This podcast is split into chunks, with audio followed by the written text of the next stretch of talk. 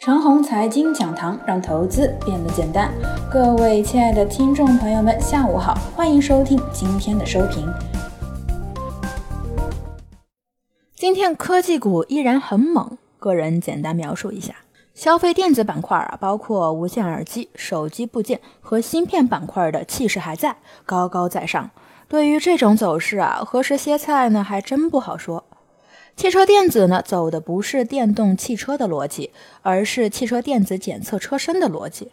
这种逻辑可能会实现一些传感器类的个股爆发，可能会带动其他类元器件的个股跟随。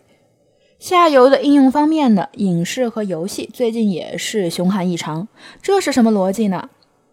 很有可能啊，是因为之前的很长一段时间里，电影业和网络游戏业经历了一个漫长的冬天。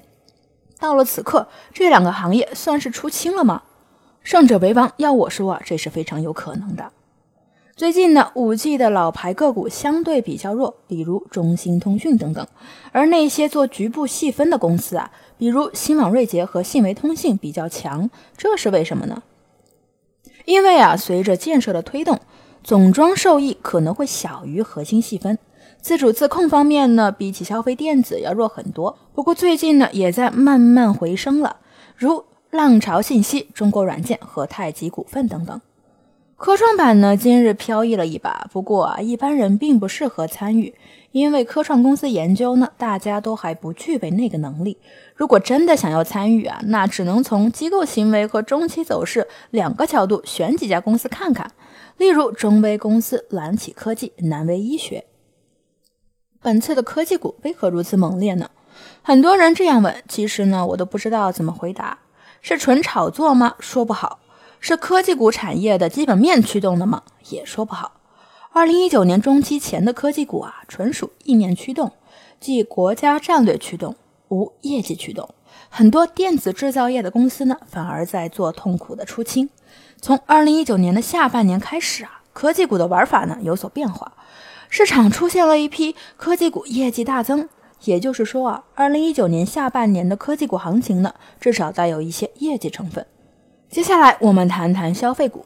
关于消费股呢，如果不是看单只消费股，而是从整体的角度上看啊，进入二零一九年的下半年，消费股整体都没有怎么涨。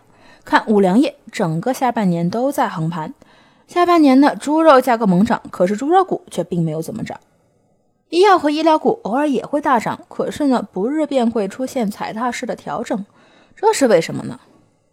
我觉得啊，可能是因为二零一九年中期市场进行了大型的风格切换，主流资金呢从消费白马转向了科技白马，如此啊，二零一九年下半年的主峰不再消费白马，所以啊，只要消费白马大涨，便会踩踏式调整，而今年下半年的主风格呢是科技白马。所以啊，半个月之前，科技白马并没有跟随着医疗股一起踩踏。关于金融股呢，最近的走势啊有点怪异，指数连续小阳的过程，就是工商银行连续小阴的过程。